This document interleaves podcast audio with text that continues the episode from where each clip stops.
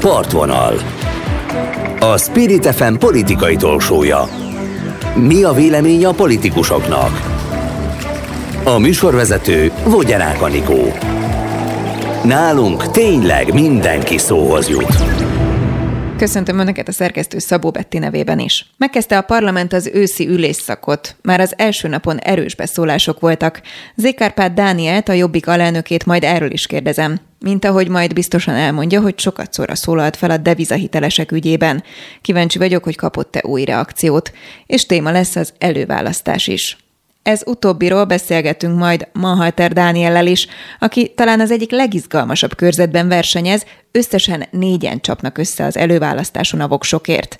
A DK képviselőjelöltje az illatos úti talajszennyezés ügyében is válaszol majd nekünk. Tartsanak velünk! Partvonal. És vendégem Zékárpád Dániel, a Jobbik alelnöke, üdvözlöm. Szép jó napot kívánok a kedves hallgatóknak. És elindult végre a parlamenti szezon. Tegnap már volt önnek is egy felszólalás, ami volt ez. Így van, nekem már hiányzott egy kicsit a benti munka, hogy őszinte legyek, bár nagyon jó volt a nyári országjárás, én 47 városba jutottam el eddig, és hát nyilván folytatjuk a kört. Jakab Péter miniszterelnök jelöltünk 100 fölött jár a jóléti programjával, de azért a parlament egyrészt tradicionális hangulata, maga az épület millió környezet engem mindig megfogott, tehát minden nap hálát adok, hogy ott dolgozhatok, de legalább ilyen fontos, hogy ott lehet szembenézni azokkal, akik a hazámat kifosztják, és hát ez tegnap meg is történt. Nagyon érdekes volt számomra, hogy amikor a devizahitelesek érdekében felszólaltam, körülbelül 200-szor, akkor megint csak nem szakmai válaszokat, szembenézést kaptam a kormányzó pártok részéről, hanem ócska a 60-as évekbe is beillő ilyen értekezleti párt értekezleti jelentéseknek a stílusát, pedig a helyzet viszonylag egyértelmű. Hetekkel ezelőtt sajnos egy ötgyermekes édesapa vetett véget önkezével életének, azért mert a devizahitel bajból elinduló kálváriára nem talált megoldást. Nem akarok minden tudó szerepében tetszelegni, de azt vélelmezem, hogyha segítséget kapott volna ez a honfitársunk a helyzetének megoldásához, talán nem következik be ez a tragikus eset, viszont azt látom az idézőjeles praxisomban, hogy számtalan honfitársunk van ugyanebben a cipőben, a korábbi deviza hitelének az ide mai napig gyűrűző hullámai ellehetetlenítik az életét, és csak egy új elszámolási törvény tudna ebben igazságot hozni, ahol egyesével hitelről hitelre, szerződésről szerződésre újra számoljuk, azt, hogy valóban megfizette már a honpolgár azt, amit kellett volna, és a végén az, hogy kitartozik kinek, ehhez képest a Fidesz paktumot kötött a bankokkal, és felvételkor jár folyam helyett piaci árfolyamon forintosított, ezzel egy jó ezer milliárdos vagyontömeget elvett az emberektől, és jóvá írta azt a bankok számláján. Már mi magunk is önnel többször beszéltünk arról, hogy mi lehet egyébként erre a megoldás. Hogy látszik, hogy van bármilyen álláspont közeledés ezzel kapcsolatban? Azt olvasom, hogy Völner Pár például, az igazságügyi minisztérium parlamenti államtitkára úgy reagált az ön felszólalására, hogy hát egyébként miről beszélünk, hiszen pont a kormány volt az, aki a legtöbbet tett a devizahitelesekért, és a Jobbik pont olyannal köt szövetséget, akik egyébként segítették, hogy ez a devizahiteles válság elinduljon, mert hogy fel lehetett venni abban az időben. Völner Pál a szellemi kútmérgezés egyik szobra a devizahiteles témában, hiszen ha valakinek neki lehetett volna ráhatás arra, hogy az embereket kedvezőbb helyzetbe hozok. Vizsgáljuk meg a rögvalóságot egy, egy tipikus károsult helyzetén keresztül. Átlagosan mondjuk 155-160 forintos árfolyam mellett felvett valaki egy úgynevezett hitelt. A kockázatokról és mellékhatásokról kevésbé tájékoztatták, ezt a saját bőrén érezte, majd amikor a törlesztő két és háromszorosára nőtt, adott esetben nem tudott fizetni, akkor jött a Fidesz megmentőként, és ezt a 160 forinton felvett hitelt átszámolta, forintosította 256 forintos piaci árfolyamon. Megkérdeztük tőlük, hogy hát testvéreim, miért pont 256 forint, tehát miért piaci árfolyamon forintosítotok, amikor a horvátok a felvételkori árfolyamon tudtak kunásítani, a környező országok megtalálták a megoldást, azt mondták, hogy hát az alkotmánybíróság, hát a kúria ilyen kereteket jelölt ki számunkra. Megnéztük ezután a jogegységi döntéseket, megnéztük az AB és a Kória ide vonatkozó anyagait, nem, nem jelöltek ki ilyen kereteket a magyar kormány számára, viszont a kormány kötött a bankszövetséggel, és aztán később az EBRD-vel egy olyan megállapodást, paktumot, ahol vállalták, hogy egy forintnyi kárt sem okoznak a bankoknak a károsultak helyzetének rendezése érdekében. Ez a paktum beszédes módon angol nyelven található meg most a kormány honlapján, de a mai napig megtalálható, és hát azt látjuk, hogy ott lett volna a megoldás a felvétel napján a kárfolyamán forintosítani, újra számolni ezeket a hiteleket. A Fidesz nem csak, hogy nem ezt tette meg, lepaktált a bankokkal és piaci árfolyamon forintosított biztosított ezer milliárdos kárt okozva az embereknek, de Európában példátlan módon 18 ezer elhelyezés nélküli kilakoltatás zajlott le 2010 óta. Én Novák Katalint kérdezném meg valamikor, ha lenne rá lehetőségem, hogy milyen érzés családügyi miniszternek lenni, egy olyan országban, ahol uniós rekorder kirakoltatáshoz kell, hogy asszisztáljon a családügyi miniszter is. Tehát egészen elképesztő társadalmi kataklizma helyzet alakult ki, és hát a Fidesz, mint az előbb idézett válasz is mutatja, igyekszik úgy tenni, mintha ő valami fajta megmentője lenne annak a problémakörnek, amit ő okozott. Tegnap elmondtam őszintén, nem vagyunk a 2010 előtti gazdaságpolitika rajongói. Én magam sem. Nem tetszett, hogy így felszaporodott a devizahitelállomány, de meg kell vizsgálni, hogy azt a bizonyos szellemet kiengedte ki a palackból. 2001-ben váltak lehetővé az egyoldalú szerződés módosítások tömegesen, és hát gondoljunk vissza, hogy 2001-ben ki volt kormányon, ki volt felelős azért, hogy ez az elszabadulás elindulhatott. Egymásra mutogatás megy ezek szerint, és ön, ahogy említette, 200 szóra tette fel az ehhez a témához kapcsolatos kérdéseit, akkor felteszi majd ezerszer? Tehát hol van a vége, és egyáltalán mondjuk miből lehetne ezt az ezer milliárd forint kártalanítást előteremteni, hogyha ez az önök célja? Én a saját politikai portfóliómban nyugodtan hátradőlhetnék, mert azért vannak eredmények. Tehát az, ahogy a civilekkel, más ellenzékiekkel közösen elértük, hogy kilakoltatási moratórium legyen most nyáron is, miközben tavaly nyáron még rohantunk a kilakoltatásokra jogsegélyt biztosítani. Ez önmagában eredmény, hisz számtalan család megmenekülhet, reményeim szerint az országgyűlési választásokig, az ami után felálló nemzeti egységkormány vagy Jakab kormány pedig megoldja ezt a problémát, hiszen vállalta nem csak a közös alap, gyorsabban, de minden párt külön-külön is vállalt az ellenzékiek közül, hogy valamit ezzel a helyzettel tenni kell. A finom hangolásról sokat fogunk vitatkozni. De úgy gondolom, hogy nem kell nekünk ezer milliárd forintot találni a költségvetésben, hiszen a Jobbik jóléti programjának a megoldási javaslata, Egyáltalán nem arról szól, hogy az adófizetők pénzéből fizessük ki azt a kárt, amit az érintett bankok okoztak.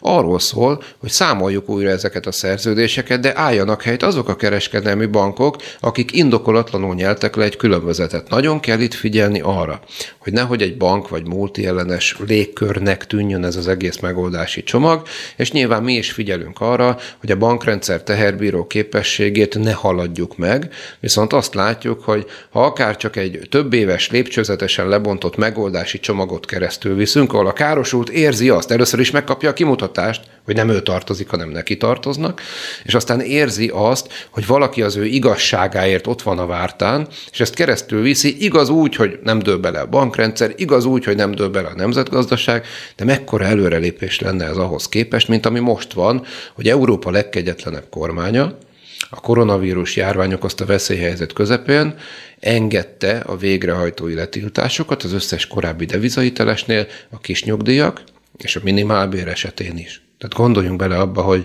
a járványügyi védekezési alapban mindenki befizetett, de a legkevesebbet kereső honfitársainkat pedig sarcolhatták azok a végrehajtó csapatok, akiknek talán itt egy kicsit hátrébb kellett volna lépni. Igen, erre is találta ki a kormány például majd most akkor a nyugdíjaknak, így a nyugdíjprémiumot, hogy akkor ez most majd milyen jól jön a nyugdíjasoknak, amit szintén sokan vitatnak, de ugorjunk még vissza a parlamenthez, hiszen ön azt mondta, hogy ön nagyon várta már, hogy akkor újra ezekben a keretekben is találkozzon a képviselő munkatársakkal, mint ahogy egyébként elemzők szerint Jakab Péter egyik erőssége pont az, hogy a parlamenti felszólalásokban tud erősen fogalmazni, és hát tegnap sem hagyta ki ezt az ittszert, ha szabad így fogalmaznom, és talán egy kicsit túl erősre sikerült az ő hasonlata, amikor Orbán Viktor bebörtönzésére célzott, nagyon sokan tiltakoznak ez ellen.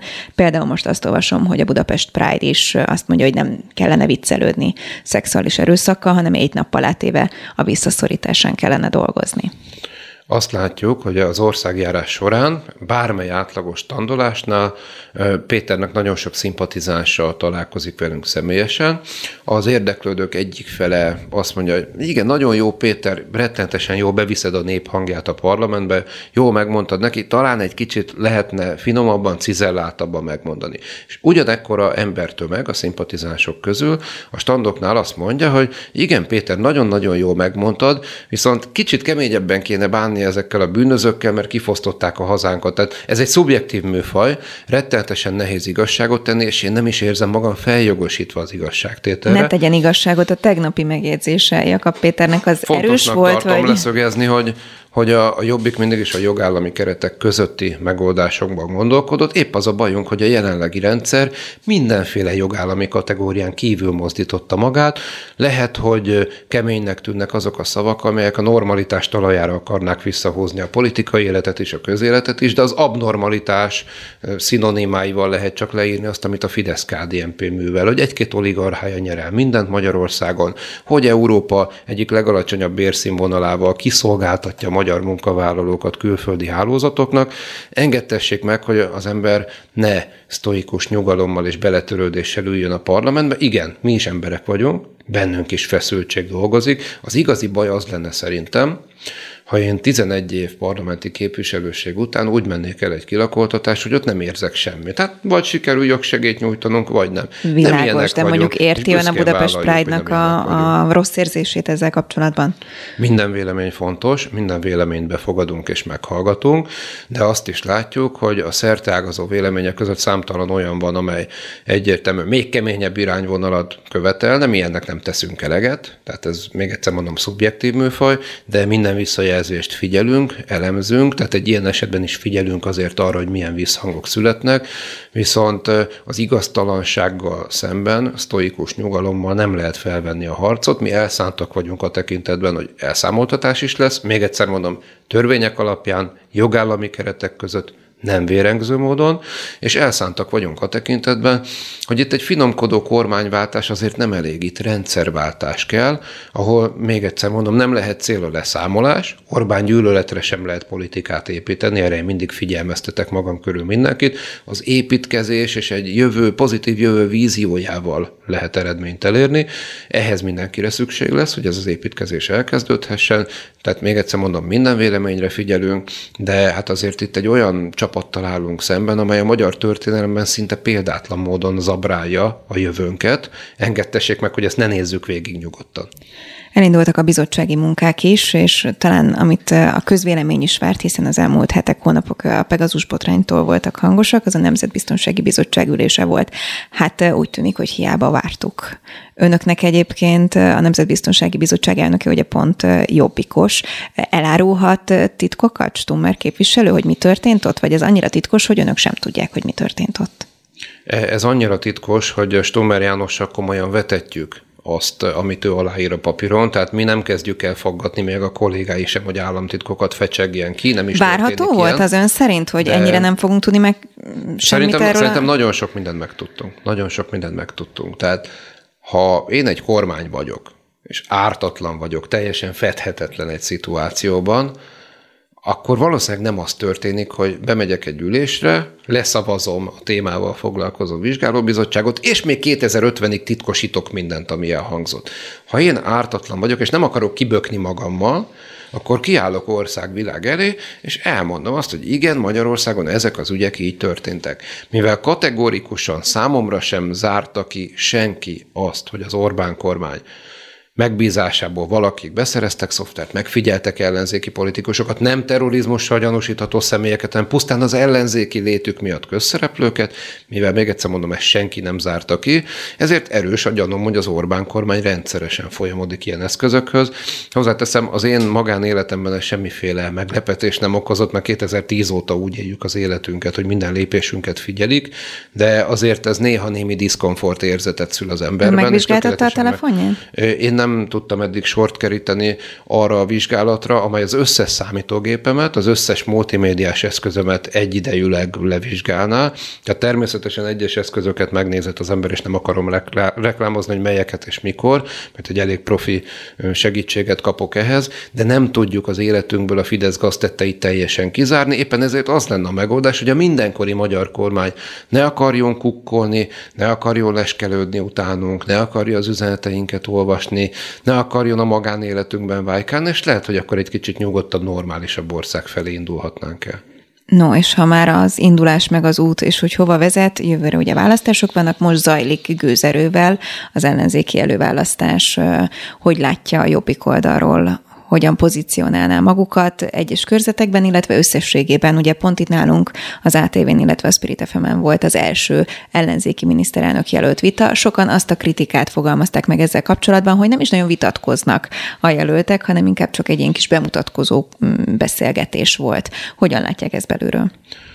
Két nagyon eltérő témáról beszélünk, ami mégis összefügg. Tehát a 47 állomásos országjáráson ugye szembe jön a magyar rögvalóság, és én nem csak négy évente teszem meg ezt a kört, nagyjából évente azért el szoktunk jutni minden magyar megyébe, ha nem is minden járásba, de el lehet mondani azt, hogy, hogy egy brutális kontraszt mutatkozik, akár csak a három vagy öt évvel ezelőtti Magyarországhoz képest. Bizonyos régiókban a teljes kiürülés, a teljes fiatal lakosság elvándorlás, megoldása jellemző, ahol pedig még van munkahely, ott jobbára egy multicég köré próbál csoportosulni egy kelet-magyarországi város, de még akár Győr városa is. Azt látjuk, hogy egészségtelen szerkezetű a magyar gazdaság, ebből nagyon sok társadalmi, ö, szociálpolitikai baj keletkezik. Hogyan változtatná hát ezen a Jobbik jóléti program? Erre különböző módon rezonálnak az ellenzéki pártok, ez domborodott ki azért a miniszterelnök jelölti vitán is. A mi programunk egyértelmű, tehát nem csak erőszakos munkahelyteremtésben gondolkodunk, hanem abban, hogy a fejlesztési forrásokból minden egyes magyar megyének jusson, ne fordulhasson elő például az, hogy Kisvárda környékén van munkahely, egyébként bőven nincs elég, Békés megyébe pedig nem jut semmi, tehát kiegyensúlyoznánk a fejlesztési forrásokat, a külföldi cégek ideérkező beruházásait is igyekeznénk kedvezményekkel olyan irányba csábítani, terelni, hogy ne maradjanak ki teljes magyar régiók a fejlődésből, hiszen az EU legszegényebb régiói között ott van több magyar is, és hát fontosnak tartjuk elmondani, hogy a, a magyar vidék nélkül közbiztonság, egy építkező agrárium, egy építkező mezőgazdaság nélkül nem lehet megtartó erőről beszélni. Sajnos a miniszterelnök jelölti vitán nagyon sok ilyen programra, programpontra időhiányában nem is volt tér vagy lehetőség, de azért a szemet szúró volt, hogy a, a legtöbb szakpolitikai elképzelés a Péter szájából hangzott el, amit talán az imént egy 10 perc említett kritikusok számára is azért szemfelnyitó erővel bírt, hogy ez a miniszterelnök jelölt jelölt azért szakmailag igen csak ott van a topon, és hát készen áll arra, hogy ezt a jóléti programot megvalósítsa, aminek a kialakításába igyekezett a legjobb szakértőket bevonni, tehát nálunk nem az van, hogy mint a Fideszben, hogy a nagyvezér megmondja, hogy mi lesz, és akkor úgy lesz, akkor is esetleg nem ért ahhoz az adott szakterülethez. Nálunk egy kimondottan átfogó jóléti program született. És hát egy miniszterelnök jelölti vita esetében szerintem baj lett volna hogyha atomháborúznak egymással a jelöltek. Nem az volt ott a cél, hogy levadásszák, kikönyököljék egymást, vagy felülkerekedjenek, azért akár ki lesz itt a befutó, az ellenzék egy egységes kormányzásra készül, azt nem lehet megcsinálni, hogy most atomháborúznak a felek, két héttel később pedig egymás vállát veregetik, hogy együtt fogunk rendszert váltani Magyarországon. Engem kimondottan nem zavar tehát, hogy nem volt késhegyre menő vita, én örülök ennek, és hát azt látom, hogy a Jakab Péterre rezonálóknak a száma, ez egyáltalán nem csak Észak és Észak-Kelet Magyarországon, vagy akár a saját megyéjében magas, hanem ezt tapasztaltam a déli megyékben, délnyugaton is, és hát van fogadókészség arra, hogy adott esetben a családtámogatási rendszer mellett mondjuk megduplázzuk a családi pótlékot, és ezt családi kártyán biztosítsuk, amiből csak alapvető élelmiszer gyermeknevelési cikket lehet venni. Van fogadókészség arra, hogy a béruniós koncepción keresztül menjen, ez befogadta lényegében a közös közös alapprogramja is, és tovább megyek egy záró gondolatként.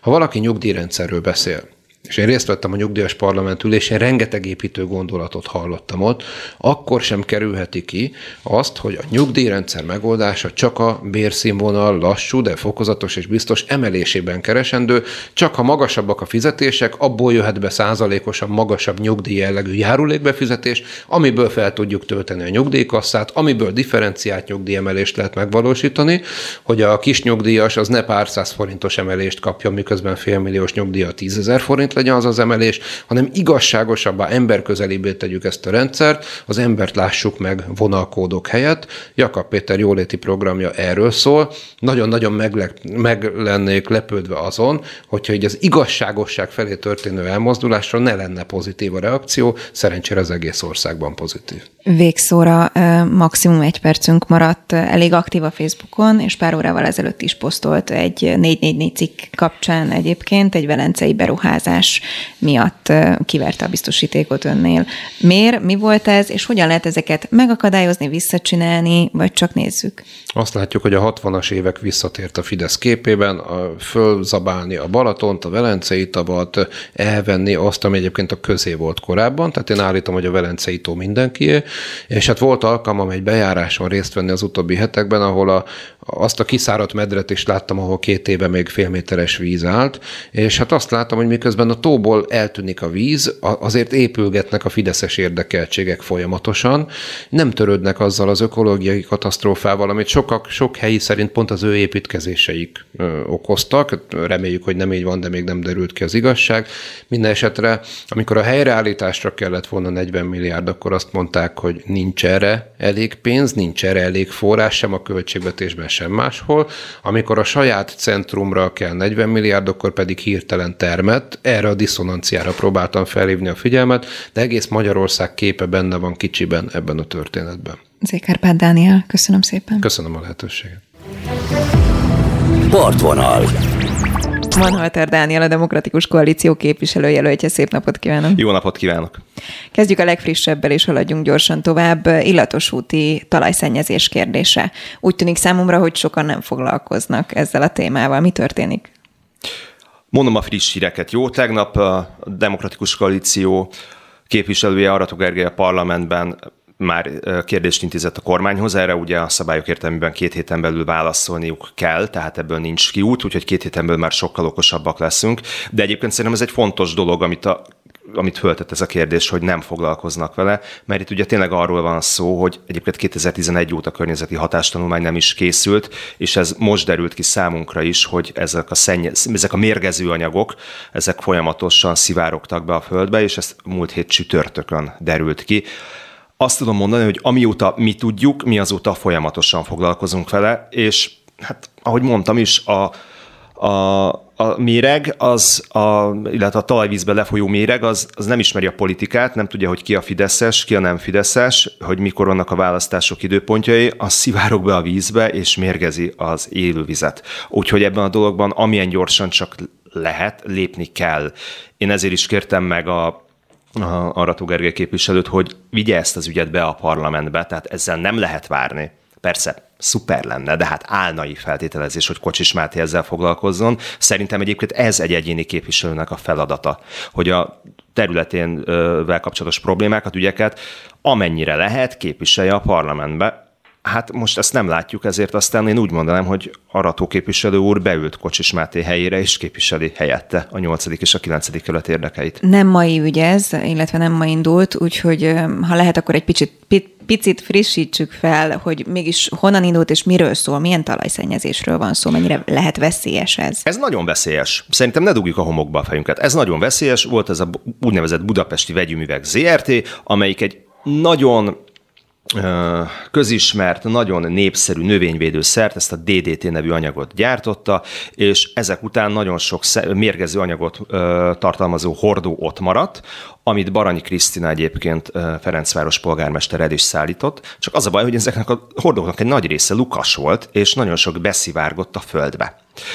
Úgyhogy a hordók, illetve a benne lévő mérgező anyagokat valóban elszállították, de a munkának a legnagyobb, legnehezebb része, hogy ezt a lecsorgó mérgező anyagot ezt hatástalanítsák, Ez még nem történt meg. És ráadásul ugye nem csak lecsorgott, hanem el is vitte a szél, tehát porformájában el is vitte, és kimutatható a környezetben, hogy egyébként különböző mérgező anyagok a, por, a, a, a porban kifejezetten a határérték feletti koncentrátumban vannak. Tehát ez nem az a dolog, amiben várnunk kell. Ugye nagyon örülök a lehetőségnek, hogy erről beszélhetek, és én kérem egyébként a fideszes képviselőket is, hogy, ebben, hogy erről beszéljenek, mert újra mondom, tehát a, ezek a mérgek nem ismerik azt, hogy ki a fideszes, ki nem a fideszes, ezek a mérgek mérgeznek. Tehát itt nincs helye az aktuál politikának, itt a mhm. cselekedetnek van Mennyire helye. lehet kártalanítani, illetve most Arató Gergely milyen kérdést intézett a parlamenthez?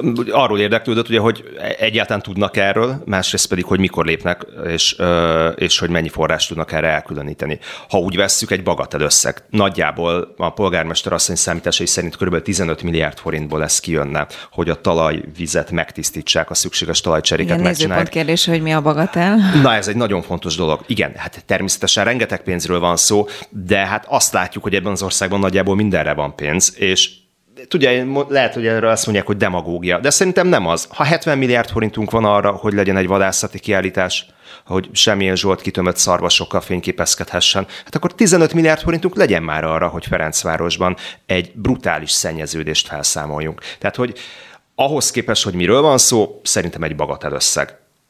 Ugorjunk tovább egy másik témára, ami hát folyamatosan napirende van, viszont érinti az önök, vagy az önkörzetét is Fudán Egyetem. Na ez már messze nem bagat összeg, azt hiszem erről már senki sem mondja ugye, Igen, akár innen is indulhatunk.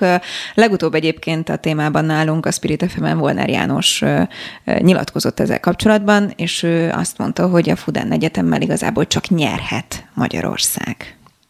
Hát ebből is látszik, hogy nagyon, nagyon másképp gondolkozunk a most mondhatom, hogy ilyen Fideszes szatellitpárt képviselőjével, én, én ebben egészen, egészen karcos vagyok. Tehát nem. A Fudánnal a maga formájában Magyarország veszíthet. Itt egy valaki nyerhet, és az Orbán Viktor és az ő baráti köre. Ez egy, ez egy ez egy vállalhatatlan szégyenfoltja a magyar kormányzásnak, hogy ebbe egyáltalán így belemertek menni. Nézze, én éltem fél évig Kínában. Én sok kínai egyetemre egyébként be is jártam. A kínai egyetemek kitűnőek, de a kínai állami egyetemeknek alapvetően az a küldetésük, és ez nagyon fontos, ők ezt nem rejtik véka alá. Tehát ez nem titok. Tehát az állami kínai egyetemeknek az a küldetésük, hogy a kínai kommunista államhoz hű tanulókat, hallgatókat neveljenek. Ez a Fudan Egyetem alapító okiratában benne is van. Ebben nincs titok. És Orbán Viktor, amikor aláírta vagy megállapodott erről a beruházásról a Fudánnal, ez akkor is benne volt. Tehát itt nem az a baj, hogy egy kínai egyetem jön ide. Itt az a baj, hogy egy kínai állami egyetem jön ide. Ráadásul még a a diplomataképzést is idehoznák, tehát, egy, tehát még csak nem is, nem is titkolják azt, ebben ez az, ez az elképesztő, még csak nem is titkolják azt, hogy gyakorlatilag egy kémképzőt telepítenének ide, mindezt a mi pénzünkből. Hogy Volner János azt mondja erre, hogy ez szerinte rendben van, Hát szerintem ez Volner János minősíti, illetve a Fideszt minősíti. Nem, ez nincs rendben. Ez nagyon nincs rendben, és van egy másik, van egy másik dolog, amit, amit szerintem ki kell hangsúlyozni.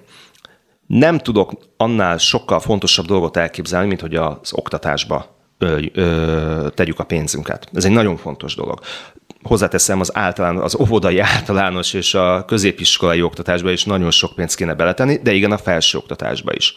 Ha én elköltök 450 milliárd forintot, mert nagyjából ennyi kölcsönt vennénk föl, 500 milliárdot, már itt repkednek a 10-20 milliárdok oda-vissza, akkor az a minimum, hogy én megkérdezek más egyetemeket is, hogy ugyan már, hogyha én mondjuk felépítenék neked, mondjuk kedves Harvard Egyetem, ha én felépítenék neked 500 milliárd forintért egy egészen szép kis kampusz Budapest egyik legértékesebb területén, nem jönnél ide? Vagy mondjuk ugyanezt elküldeni a Yale-re, vagy ugyanezt elküldeni a Stanfordra. Szóval, hogy lettek volna opciók, hogy jó egyetemeket ide hívjunk, és ami nekem különösen fájó, hogy erre azt mondta a azt mondta Orbán Balázs, hogy nekik ehhez nincs kapcsolatuk. Én szívesen megírtam volna ezt a levelet. Tehát, hogyha nekem szólnak, hogy nem, nem érik el a nyugati egyetemeket, én vállaltam volna, de hogy versenyeztetés nélkül ide hívnak egy kémegyetemet, az botrány. És akkor nézzük a másik részét hogy mi helyett épülne meg a Fudán, és ez a diákváros. Ugye a diákváros az arról szól, hogy 12 ezer fiatalnak, nem csak egyetemistának, hanem fiatalnak adnánk nagyon jó minőségű lakhatást Magyar, Budapesten. De ez nem csak Ferencvárosi ügy, ez magyar ügy. Ugyanis, hogyha Budapesten épülne 12 ezer olyan lakás, ahol, gyere, ahol fiatalok tudnak tanulni, akkor az magyar, teljes Magyarországon az esélyegyenlőséget jelentősen növelné. Ma egy, hát egy nem túl jó 30-40 négyzetméteres lakás, hogyha egy diák ki akarja bérelni, 130 ezer forint alatt nem nagyon ússza meg. És sokan erre kényszerülnek, mert kevés a kollégiumi férőhely. És pont ezt az esélyegyenlőséget, esélyegyenlőtlenséget szüntetné meg a diákváros, és adna minden diáknak, magyar diáknak lehetőséget arra, hogy Budapesten jó egyetemeken tanulhasson. Igen, erre egyébként azt mondják a kormánypártiak, hogy nem helyett, hanem mellett épülne meg, és senki nem mondta, hogy a diákvárost nem fogják megvalósítani ezt a projektet, és amikor egyébként az ön által említett pontokat kérdeztem meg Volner Jánostól, és azért tőle, mert ugye ő volt az egyik, aki megtámadta a Fudán elleni népszavazását. Karácsony Gergelynek, azért beszélgetünk csak róla, meg két másik civil beadvány is érkezett egyébként, és megkérdeztem tőle, hogy de hát ugye, hogy kommunista elveket vall ez az egyetem, és egyébként is ugye, hogy miért pont a Fudán, és miért nem egy akár európai nyugati egyetem, akkor ő azt mondta, hogy egyrészt a Fudán volt az, aki megkeresett minket, és nem a Yale, vagy bárki más. Másrészt a közgazdaságtannak nincsen igazából politikai szaga. Hát nézze, most előbb felnevettem, Valószínűleg egyébként képviselő úr még kevés egyetemmel vette fel a munkája során a kapcsolatot. Lehet velük levelezni, egészen könnyen meg lehet találni az e-mail címüket, de visszatérve erre a dologra, tehát az, hogy ide hívunk egy olyan egyetemet, amelyik nem csinál abból titkot, hogy itt a diplomata képzését végezni, és mindezt mi fizetjük, szerintem ember legyen az a talpán, aki ebbe bármi rációt bele tud magyarázni, azon kívül, hogy egyébként itt rengeteg pénzt el lehet síbolni. A diákvárossal kapcsolatosan nehéz, illetve nem nehéz, követhetetlen a kormány álláspontja, egyszer ezt mondják, egyszer azt. Tavasszal nagyjából három naponta változott a kormány álláspontja azzal kapcsolatosan, hogy megépül, vagy ha megépül, hol épül meg a diákváros. Ha, nem lehet, hogy ha pont azért, megépül, mert elindult egy erős kommunikáció egyébként ezzel kapcsolatban? És nem, elindult tűnt, egy erős hazudozás. PC, nem, elindult egy erős hazudozás a kormány részéről, össze-vissza beszéltek, és nem lehet tudni, hogy mit akarnak csinálni. De ők konkrétan egyébként megígérték, hogy megépül a 12 ezres diákváros, de utána a diák, leendő diákváros helyét odaadták a Fudan Egyetem szervezésére gründolt alapítványnak. Nekem Most nem áll hol tart akkor ez az egész? Most ott áll ez az egész, hogy nagy a kalamajka. És ott áll ez az egész, hogy nem tudjuk, hogy megé... hogy most ott áll egyébként, hogy elvileg megépülne a Fudán Egyetem, az eredetileg a diákvárosnak szánt telkem, de közben meg engedélyezte az Országos Választási Bizottság a népszavazást, amit Volner János megtámadott. Úgyhogy Arra egy, való hivatkozással egyébként, ar, hogy nemzetközi, hogy nemzetközi szerződést, szerződést érint, lehet, és abban van. nem lehet Szóval ezért mondom azt, hogy még egy kicsit tologathatjuk a dolgokat. Mondhatjuk ezt, mondhatjuk azt, de a Fudánra egyetlen egy megoldás van, és ez a kormányváltás. Akkor épül meg egészen bizonyosan a 12 ezeres diákváros, hogyha kormánywáltás lesz. Mert, és ebből nem csináltam sose titkot, nekem az első parlamenti felszólalásom az arról fog szólni, hogy felszólítom a kormányt, hogy azonnal szüntessék meg, bontsák föl a szerződésüket a kínai állammal a Fudán Egyetem megépítéséről. Tehát jól látja, nagy a kalamajka, és ebben a kalamajkában egy egészen egyszerű X-el lehet majd rendet vágni. Az ellenzéki listára kell szavazni, amit remélem Dobrev Klára fog vezetni, és én hát én jól ismerem miniszterelnök jelölt asszonyt, nem lesz egy könnyű tárgyalás a Kínában, de szerintem igen jól végig fogja vinni. Tehát, hogyha áprilisban, májusban lesznek a választások, júniusban már nem lesz az kérdés, hogy Magyarországon megépül a diákváros. Igen, aztán van egy külön kérdése az esetlegesen megalakuló új kormánynak, hogy valóban mi van abban a szerződésben, amit szintén titkosítottak, mint oly sok mást, és lehet-e egyébként azon változtatni, vagy marad a titkosítás, illetve marad minden. De ha és amennyiben lesz ugye ellenzéki kormánypárt, illetve kormányozhat-e majd az ellenzék. Most egyébként a legfrissebb kutatás, az idei intézet kutatása, amit olvasok, és ők azt mondják, hogy a teljes népességen belül az ellenzéki pártok közös listája vezet. Hogy látja összességében most ezt a képet? Ugye vannak viták, miniszterelnök, ellenzéki miniszterelnök jelölt viták is, illetve hát nagyon aktívak önök is egyébként uh-huh. választókörzetenként. Először beszéljünk összességében, és aztán majd a saját körzetről. Nagyon optimista vagyok. Nagyon optimista vagyok. Orbán Viktornak van egy történelmi, tette egy történelmi eredménye, ezt őszintén gondolom, de egyetlen egy. És az az, hogy a jobb oldalt, a bal oldallal, a liberálist, a konzervatívval, a fiatalat, az időssel egy asztalhoz tudta ültetni. Orbán Viktor olyan, mint a ragasztó. Tehát, hogy egymással dolgozunk, és nem akarunk egymástól eltávolodni különösképpen, mert tudjuk, hogy együtt tudjuk legyőzni ezt, az, ezt, a, ezt a rendszert. Úgyhogy igen, az a helyzet, hogy 2022 tavaszától Magyarországon egy gyakorlatilag nemzeti egységkormány fog megalakulni, ahol rengeteg ember lesz képviselve. Ahogy mondtam, jobbtól a balig, fiataltól idősig, liberálistól a konzervatívig.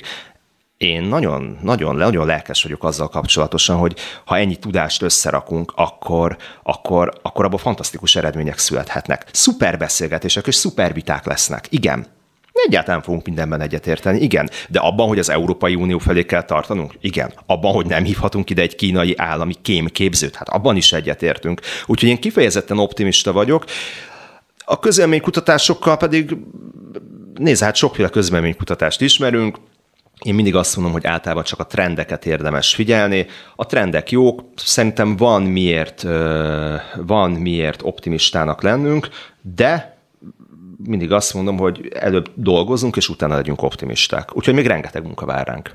Nem kérdezem meg, hogy ön szerint ki a legalkalmasabb miniszterelnök jelölt, de azt igen, hogy, hogy Dobrev Klára azt ön szerint miért lehet az? Hiszen mondjuk sokan azt mondják, hogy Karácsony Gergely vagy Márkizaj Péter sokkal inkább hát egy ilyen köztes figura, akit többen elfogadnának. Mi akkor mégiscsak megkérdezi, hogy szerintem ki a legalkalmasabb. Hát azt, hogy ki a legalkalmasabb, nem, mert tudom, hogy Dobrev Klára. Azt kérdezem, hogy miért?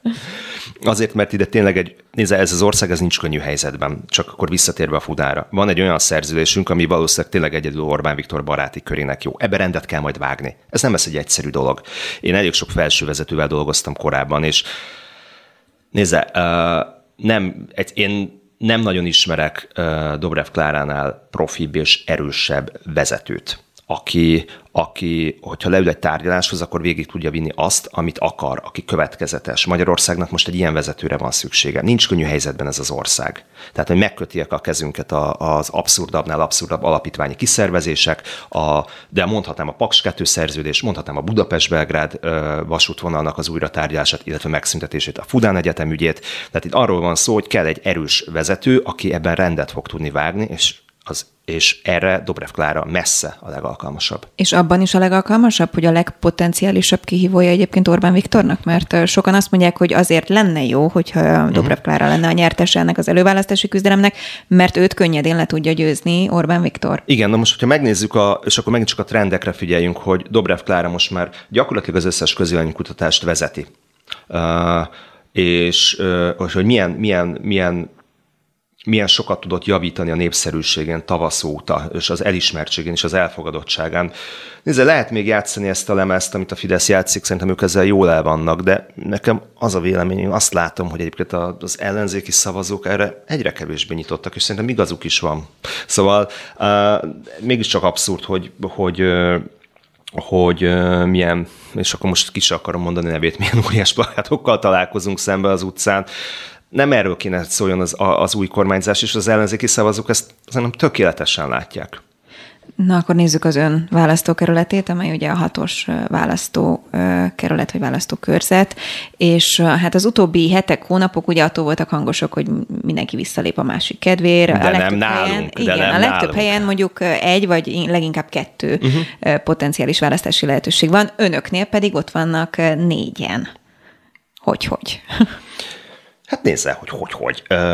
Valamire ez így alakult. Én Akkor inkább úgy örülök. kérdezem, hogy ez, ez most előny, hogy négyen versenyeznek, vagy inkább hátrány, hogyha mondjuk egy ilyen előválasztási küzdelemet figyelünk. Nézd, egy kampány, ezt most tanulom én is, minden energiáját leköti az embernek, úgyhogy én meg nem tudom magának mondani, hogy jobb egy olyan kampányban dolgozni, ahol csak egy szereplő, tehát egy, egy másik ember ellen kell küzdeni. Én a magam választókerületéről tudok nyilatkozni. Szerintem az egy, az egy nagyon jó dolog, hogy, hogy ennyi erős versenyző van, és, és, és a, én úgy érzem, hogy az előválasztásnak a legjobb arca mutatkozik meg így nagyon sok mindenben más gondolunk egy-egy témáról, de Azért a, a, a fontosabb dolgokról pedig ugyanazt valljuk a képviselő jelölt társaimmal. Szerintem ez egy jó küzdelem, és örülök annak, hogy ebben részt vehetek, és meg akarom nyerni az előválasztást. Tehát ez nem tudom, hogy, hogy milyen lenne akkor, hogyha csak egy ellenfelem lenne, mert én még soha nem voltam ilyen helyzetben. Azt tudom, hogy most három ellenfelem van,